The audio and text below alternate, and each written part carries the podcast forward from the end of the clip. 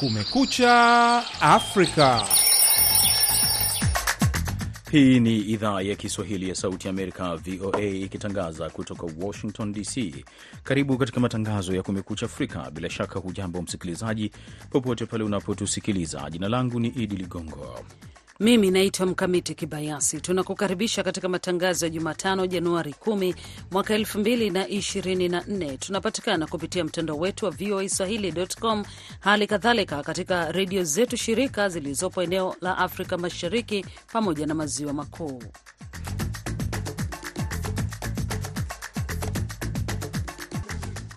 Baadhi ya wasomi na wanasiasa nchini Tanzania wamelalamikia kuchelewa kukamilika kwa mradi wa reli ya SGR. Sababu wanasema ni nini?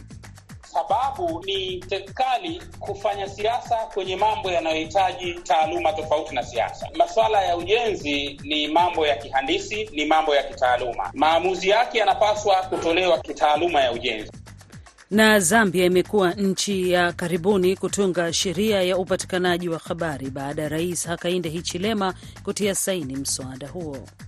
Hizo ni baadhi tu ya habari ambazo tumekuandalia katika matangazo yetu ya hii leo asubuhi, lakini tunaanza na habari za dunia zinasomwa na Mkamiti Kibayasi.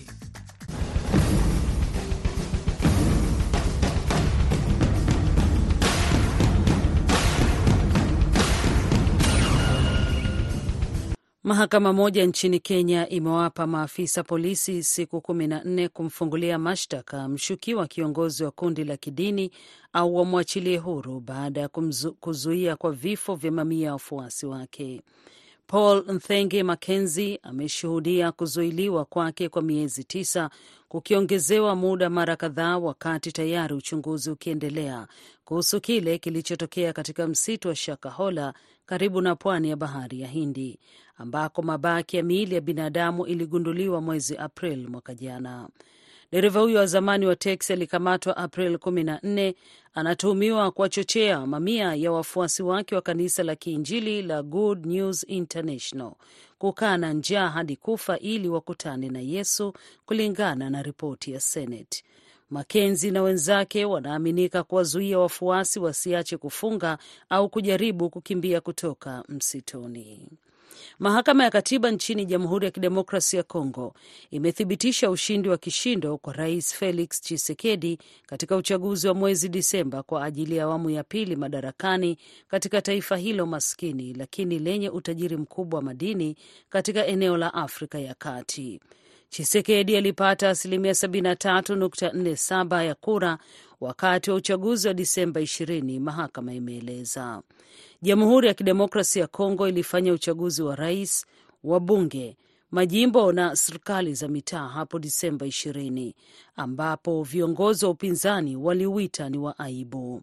Wagombea tisa wa upinzani walitia saini tamko mwishoni mwa mwezi Disemba wakikataa kile walichokiita uchaguzi wa aibu na kutaka uchaguzi urudiwe. Zaidi ya watu milioni 40 kati ya wakazi milioni 100 wa nchi hiyo kubwa waliandikishwa kupiga kura Disemba 20 kwa kiti cha rais, wabunge wa kitaifa na wa majimbo pamoja na madiwani wa manispaa. Takriban watu kumi wameuawa katika milipuko iliyowalenga madereva kwenye barabara kuu kaskazini mashariki mwa jimbo la Borno nchini Nigeria, karibu na mpaka na Cameroon, ambapo wanamgambo wenye msimamo mkali wanafanya harakati zao. Kundi linalopambana na wanajihadi pamoja na wakazi wameliambia shirika la habari la AFP siku ya Jumanne. Id Ligongo anaisoma ripoti hii. Shirika la habari la AFP linasema wapiganaji wa kundi la Boko Haram na kundi linaloshirikiana na Islamic State wamefurushwa kutoka katika maeneo yaliyokuwa wakiyadhibiti awali katika mzozo uliodumu kwa miaka kumi na minne, lakini bado wanafanya mashambulizi ya kuvizia na kushambulia katika maeneo ya mbali. Mapema Jumanne, watu saba waliuawa wakati lori lao lililokuwa limebeba watu tisa lilipogonga bomu la ardhini linaloshukiwa kutegwa na wanajihadi katika kijiji cha Kuniba nje kidogo ya mji wa Gamboru, taarifa zimeeleza. Tukio hilo limetokea kilomita 15 tu kutoka Gamboru na kuua watu saba. Shehu Mada, kiongozi wa wanamgambo wanaopambana na makundi ya msimamo mkali huko Gamboru, amesema abiria wawili waliokuwa nyuma ya lori walinusurika na kupata majeraha madogo, ambapo walioathirika ni pamoja na mwanamke na watoto wake wawili waliokuwa wakielekea katika mji mkuu wa Maiduguri kwa harusi, amesema mkazi wa Gamboru. Siku ya Jumatatu, watu wengine watatu waliuawa kando kando ya barabara kuu wakati magari yaliyokuwa yakipeleka misaada ya kibinadamu Gamboru kugonga mabomu yaliyotegwa ardhini. Unaendelea kusikiliza habari za dunia kutoka idhaa ya Kiswahili ya Sauti ya Amerika, VOA, inayotangaza kutoka hapa Washington DC. Wabunge wa Marekani wamerejea katika kikao wiki hii baada ya mapumziko ya wiki tatu ya kipindi cha sikukuu ili kuendelea na kazi kuelekea makubaliano kuhusu usalama wa mpaka kwa mabadilishano ya kupata kura za Warepublican ili waweze kupeleka misaada zaidi kwa Ukraine.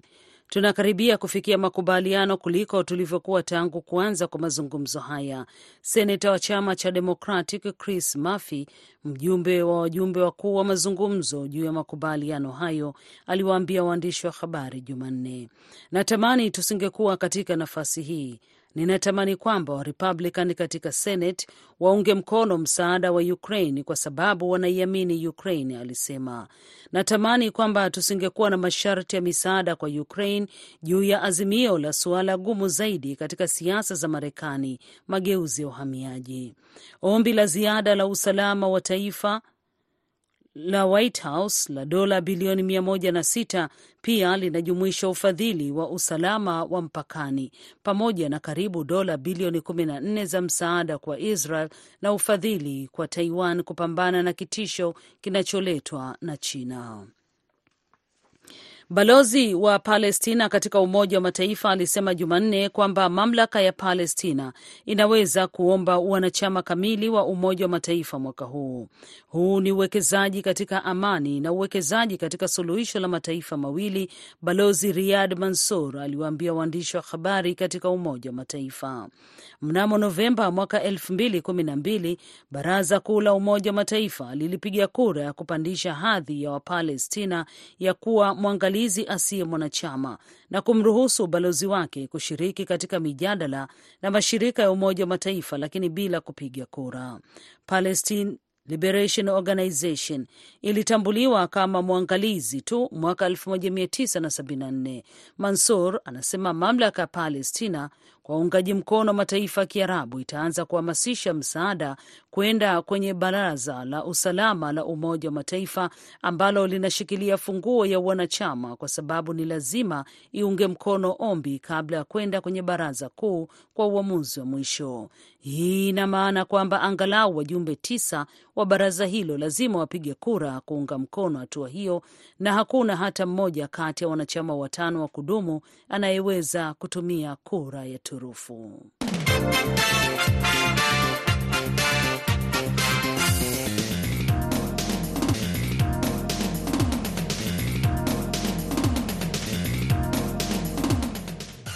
Hii ni Kumekucha Afrika, na tukisonga mbele, baadhi ya wasomi na wanasiasa nchini Tanzania wamelalamikia kuchelewa kukamilika kwa mradi wa reli ya umeme SGR, wakisema kuchelewa kwa mradi huo kunasababishwa na serikali kutanguliza siasa kwenye suala linalohitaji taaluma, huku kuchelewa huko kukiendelea kuathiri wafanyabiashara na wananchi kiuchumi, na hivyo wameitaka serikali kuongeza usimamizi wa mradi huo ili kuhakikisha unakamilika kwa wakati. Mwandishi wetu Dar es Salaam, Amri Ramadhani, na ripoti kamili.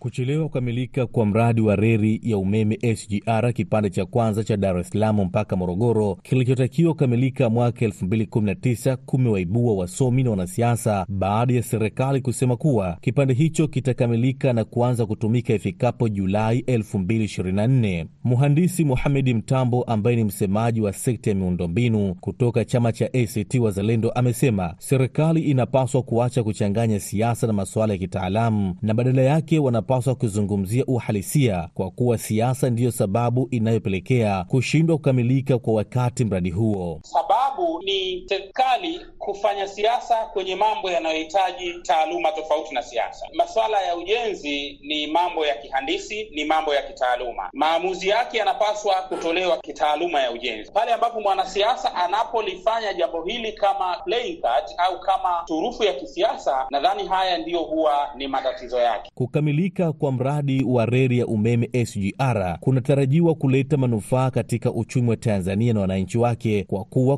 kutapelekea kukuza sekta nyingine za kiuchumi ikiwemo biashara, utalii pamoja na kuongeza ajira kwa vijana, huku ajira za moja kwa moja zikikadiriwa kufikia elfu ishirini na ajira zisizokuwa za moja kwa moja elfu themanini. Joshua Lukonge, mchumi kutoka Chuo Kikuu cha Dar es Salaam, amesema kushindwa kukamilika kwa wakati mradi wa reli ya umeme SGR kunaleta athari nyingi kwenye uchumi wa wananchi, wafanyabiashara pamoja na wawekezaji, kwa kuwa kuna athiri mipango yao ya kibiashara. Wananchi, wawekezaji na wafanyabiashara wanapopanga mipango yao ya mwaka wanajumuisha kwamba kuna uwepo wa SGR ndani ya mipango yao na kwamba tutaitumia kusafirisha mizigo yetu. Hii sasa isipokamilika kwa wakati, maana yake ile mipango ya mwaka inashindwa kukamilika. Mobihare Matinyi ambaye ni msemaji mkuu wa serikali ya Tanzania ameiambia Sauti ya Amerika kuwa sababu za kushindwa kukamilika kwa mradi huo kwa wakati ni kutokana na ujenzi wa mradi huo kuhusisha viwanda na kampuni tofauti, na hivyo mgawanyo wa majukumu umepelekea kuchelewesha kukamilika kwa mradi huo. Hii kazi yote inahusisha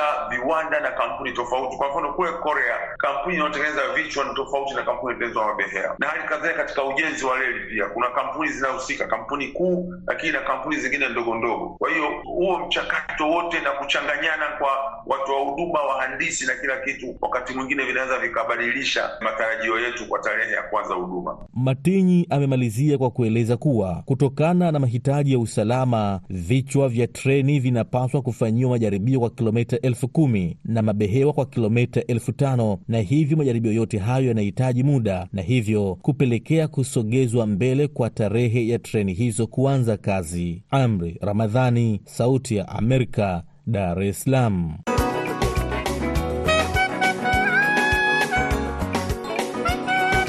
Unaendelea kusikiliza Kumekucha Afrika ya idhaa ya Kiswahili ya Sauti ya Amerika asubuhi ya leo, lakini hivi sasa tunamwalika tena Mkamiti Kibayasi kwa ajili ya habari zaidi za dunia.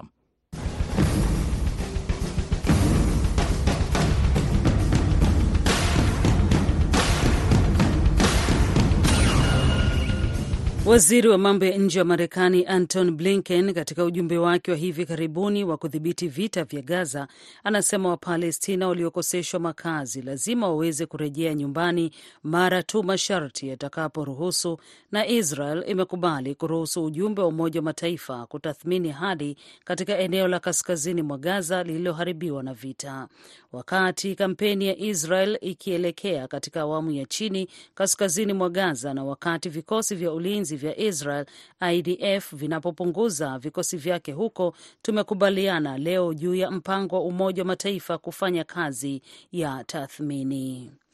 Wizara ya ulinzi ya Marekani, Pentagon, imekiri Jumanne kwamba waziri wa ulinzi Lloyd Austin alitibiwa saratani ya tezi dume na kulazwa kwake hospitali hivi karibuni kulitokana na matatizo ya maambukizi katika njia ya mkojo. Taarifa hiyo ilitolewa siku moja baada ya White House na Pentagon kusema kuwa wanatathmini mazingira yaliyopelekea Austin kuwepo hospitali wiki iliyopita na ukosefu wa taarifa kwa maafisa wa White House kwamba Austin alikabidhi mamlaka kwa naibu wake. Msemaji wa baraza la usalama la taifa John Kirby amewaambia waandishi wa habari kwamba tathmini hiyo itachunguza ni sheria gani au taratibu ambazo hazikufuatwa ili waweze kujaribu kujifunza kutokana na uzoefu huu.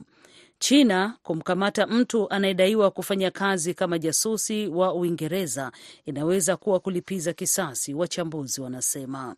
Kesi hiyo ambayo ilitangazwa Jumanne na wizara ya usalama wa taifa ya China inakuja wakati kukiwa na wasiwasi mkubwa nchini Uingereza juu ya Beijing na tishio la usalama ambalo nchi hiyo ya kikomunisti inasababisha. Pia inafuatia kukamatwa mwaka jana kwa mtafiti wa bunge la Uingereza kwa tuhuma za ujasusi ujasusi kwa China. Kulingana na chapisho la Jumatatu kwenye akaunti rasmi ya mtandao wa kijamii wa wizara hiyo ya WeChat, shirika la ujasusi la Uingereza M moja sita lilimpatia mafunzo mtu mmoja aliyejulikana kwa jina la Wang mwaka 2015 ambaye tangu wakati huo amepitisha vipande 17 vya ujasusi na aliwapatia mafunzo wafanyakazi wa shirika hilo kwa kutumia vifaa vya ujasusi vilivyotolewa na watawala wa Uingereza.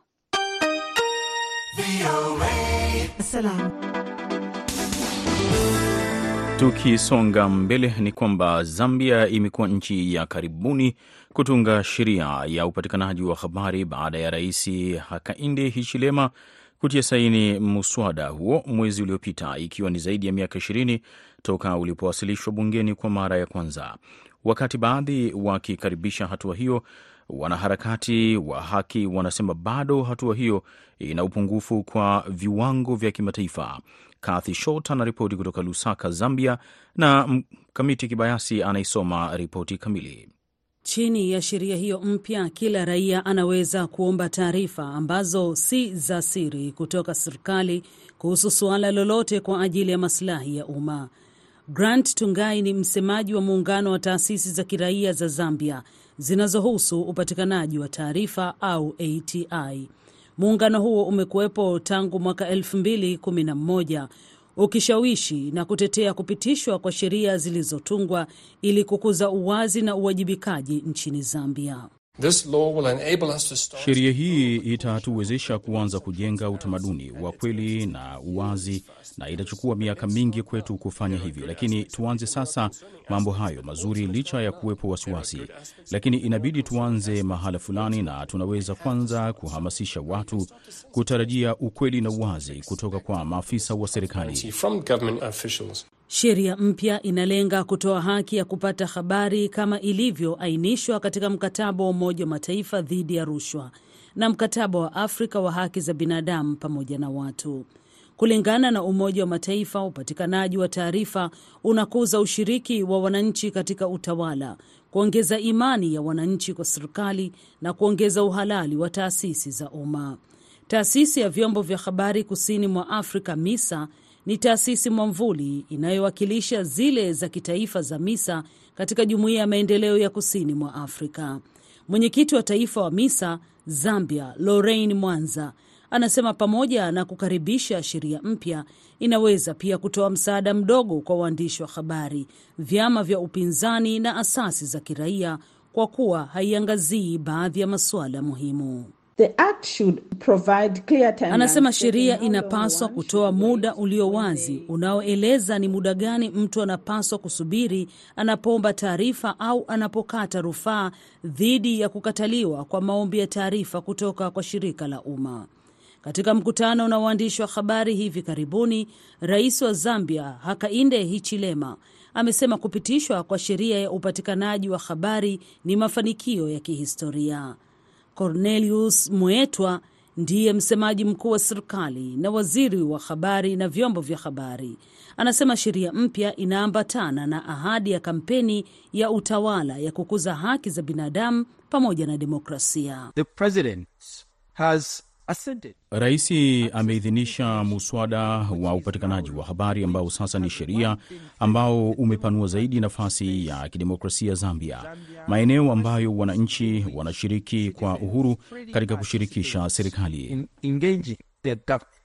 Zambia hivi sasa inaungana na Angola, Malawi, Namibia, Tanzania, Afrika Kusini na Zimbabwe ambazo zimepitisha sheria za upatikanaji wa habari. Kwingineko ni kwamba maafisa wa Cameroon wanasema wanawalazimisha tena maelfu ya watoto ambao wamekuwa wakifanya kazi kujikimu kimaisha kurudi shule. Serikali inasema wengi wa watoto hao walikimbia makazi yao kutokana na vita katika nchi jirani na wanakataa kuacha kazi kwa sababu wanasema wana njaa. Moki Edwin Kidzeka anaripoti kutoka Yaunde, Cameroon, na Id Ligongo anaisoma ripoti hii. Maafisa wa serikali ya Kamerun wanasema mwaka 2014 Jaboirou Omari alikimbia na mama yake kutoka Guen, kijiji kilichopo kusini magharibi mwa Jamhuri ya Afrika ya Kati, baada ya shambulizi la waasi lililowaua watu wengi akiwemo baba yake Jabwirou. Jabwirou anasema afya ya mama yake ilizorota miaka mitatu baada ya wao kufika Garoua Balulai, na alianza kufanya kazi katika shamba la mifugo kutafuta pesa za kujilisha yeye na mama yake aliyekuwa mzee. Jabwirou anasema yeye huamka kitandani saa 11 alfajiri kila siku na kuhamisha kondoo na mbuzi kutoka kwenye zizi lao hadi kwenye malisho pamoja na ng'ombe kadhaa. Mchana kukiwa na joto kali, anawapeleka ng'ombe, kondoo na mbuzi kwenye vijito ambako kuna maji ya kunywa kwa wanyama, na jioni anawarudisha wanyama zizini na kuwasha moto ili kuwapa joto. Jaburou anasema serikali ya Kamerun inasema mtoto huyo mwenye umri wa miaka kumi na minne ni mmoja wa maelfu ya watoto waliokimbia makazi yao ambao maafisa waliwafukuza kutoka kwenye migodi ya dhahabu na mashamba ya mifugo wakati mwaka wa masomo 2023-2024 wa Kamerun ulipoanza Septemba. Lakini shule zilipoanza tena kwa muhula wa pili Jumanne, wengi wa watoto walikuwa wamerejea katika mashamba na maeneo ya uchimbaji madini. Kamerun inasema watoto katika mpaka wake wa kaskazini waliofurushwa na ugaidi wa Boko Haram Nigeria wanaelekea kufanya kazi kwenye mashamba ya ng'ombe, wakati watoto wanaofukuzwa kutoka Jamhuri ya Afrika ya Kati kwa ghasia na ukosefu wa usalama kwa kawaida hufanya kazi katika migodi ya dhahabu. Fru Jonathan ni naibu mkurugenzi mkuu wa kampuni ya kitaifa ya uchimbaji madini ya Cameroon Sonomes. Anasema kampuni ya Sonoimes ilizindua upya operesheni wiki hii ya kuwaondoa watoto wote wenye umri wa kwenda shule kutoka maeneo ya kazi. Anasema tunaona watoto wanaokufa kwa maporomoko ya udongo, watoto wenye umri wa miaka mitano hadi kumi wanapatikana kwenye maeneo ya uchimbaji na hatari zote zinazohusika. Tunazungumzia matatizo ya kiafya, tunazungumzia matatizo ya kijamii kama ubakaji na kadhalika. Ripoti ya shirika la kazi la dunia ya 2021 linasema kwamba angalau watoto milioni moja wenye umri wa miaka mitano hadi 17 hujinyima elimu ili kujinusuru katika migodi ya dhahabu duniani kote.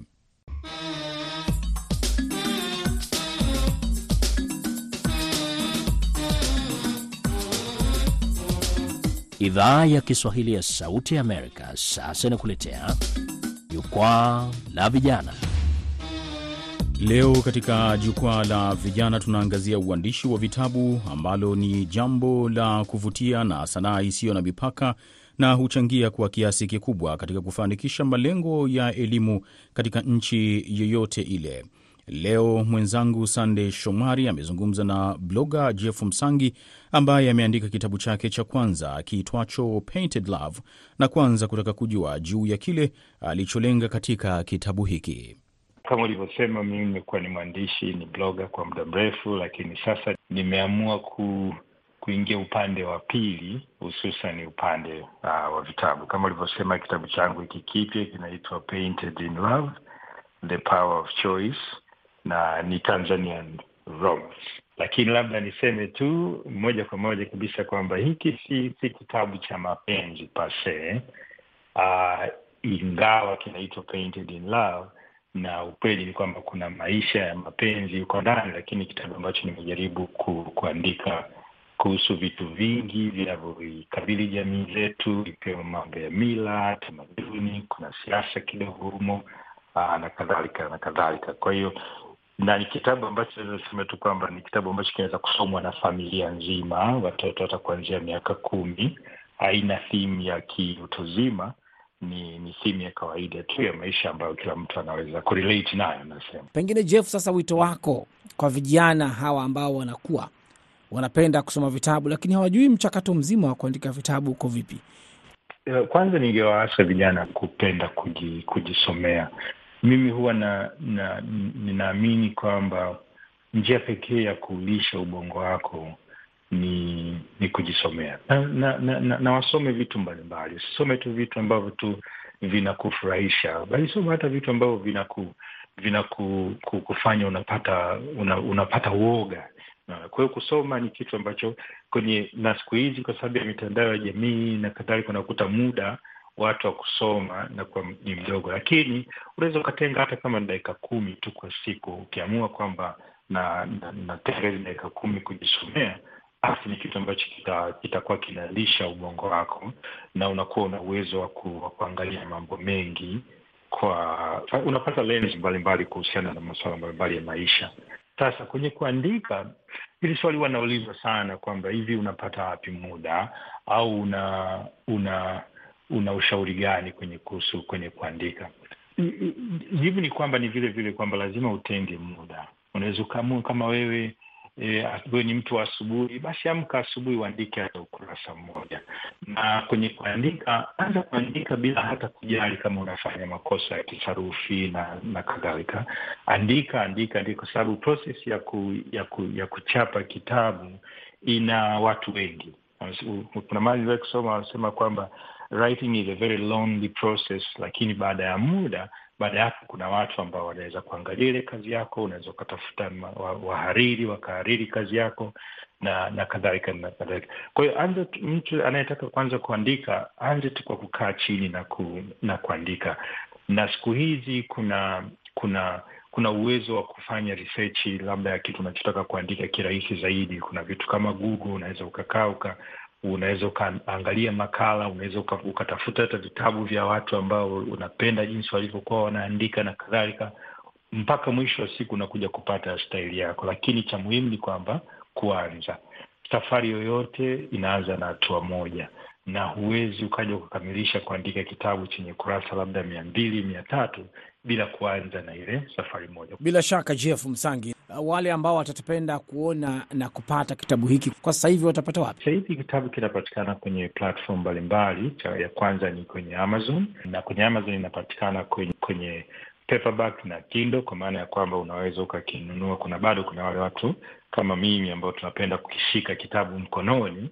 Uh, unaweza ukakipata hapo na pia unaweza ukipata kwenye digital format ambazo ni kama e-publish au Kindle yenyewe, na pia unaweza kukipata kupitia Apple Books kwa maana hiyo, na pia unaweza ukapata kupitia platform kama ya Barnes and Nobles ambayo ni, ni mojawapo ya maduka makubwa sana hususan huku North America ambapo yanauza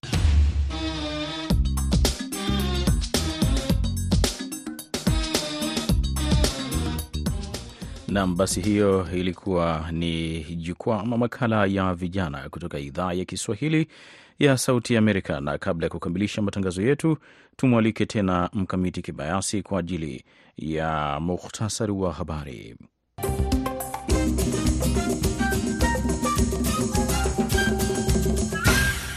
Mahakama moja nchini Kenya imewapa maafisa polisi siku kumi na nne kumfungulia mashtaka mshukiwa kiongozi wa kundi la kidini au wamwachilie huru baada ya kumzuia kwa vifo vya mamia ya wafuasi wake.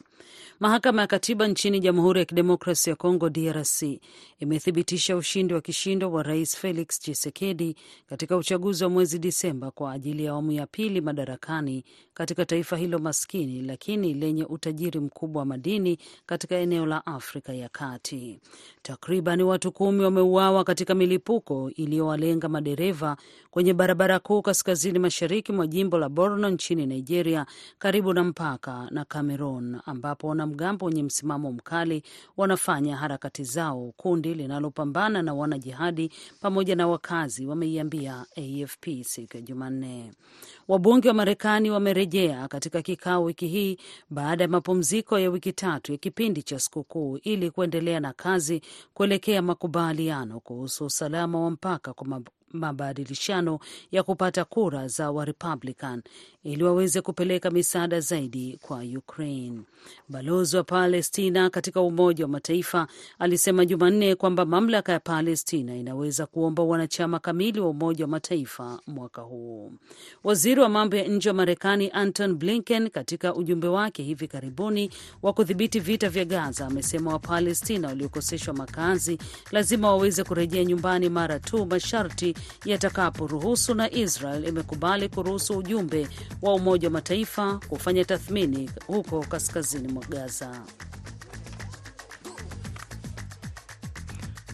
Na hapa ndo tunakamilisha matangazo ya Kumekucha Afrika kutoka idhaa ya Kiswahili ya Sauti Amerika. Kwa niaba ya wote waliofanikisha matangazo haya, mimi jina langu ni Idi Ligongo, mwenzangu ni Mkamiti Kibayasi, mwongozaji wetu ni Dadi Balawe. Kutoka Washington DC tunasema shukran kwa kuwa nasi na asubuhi njema.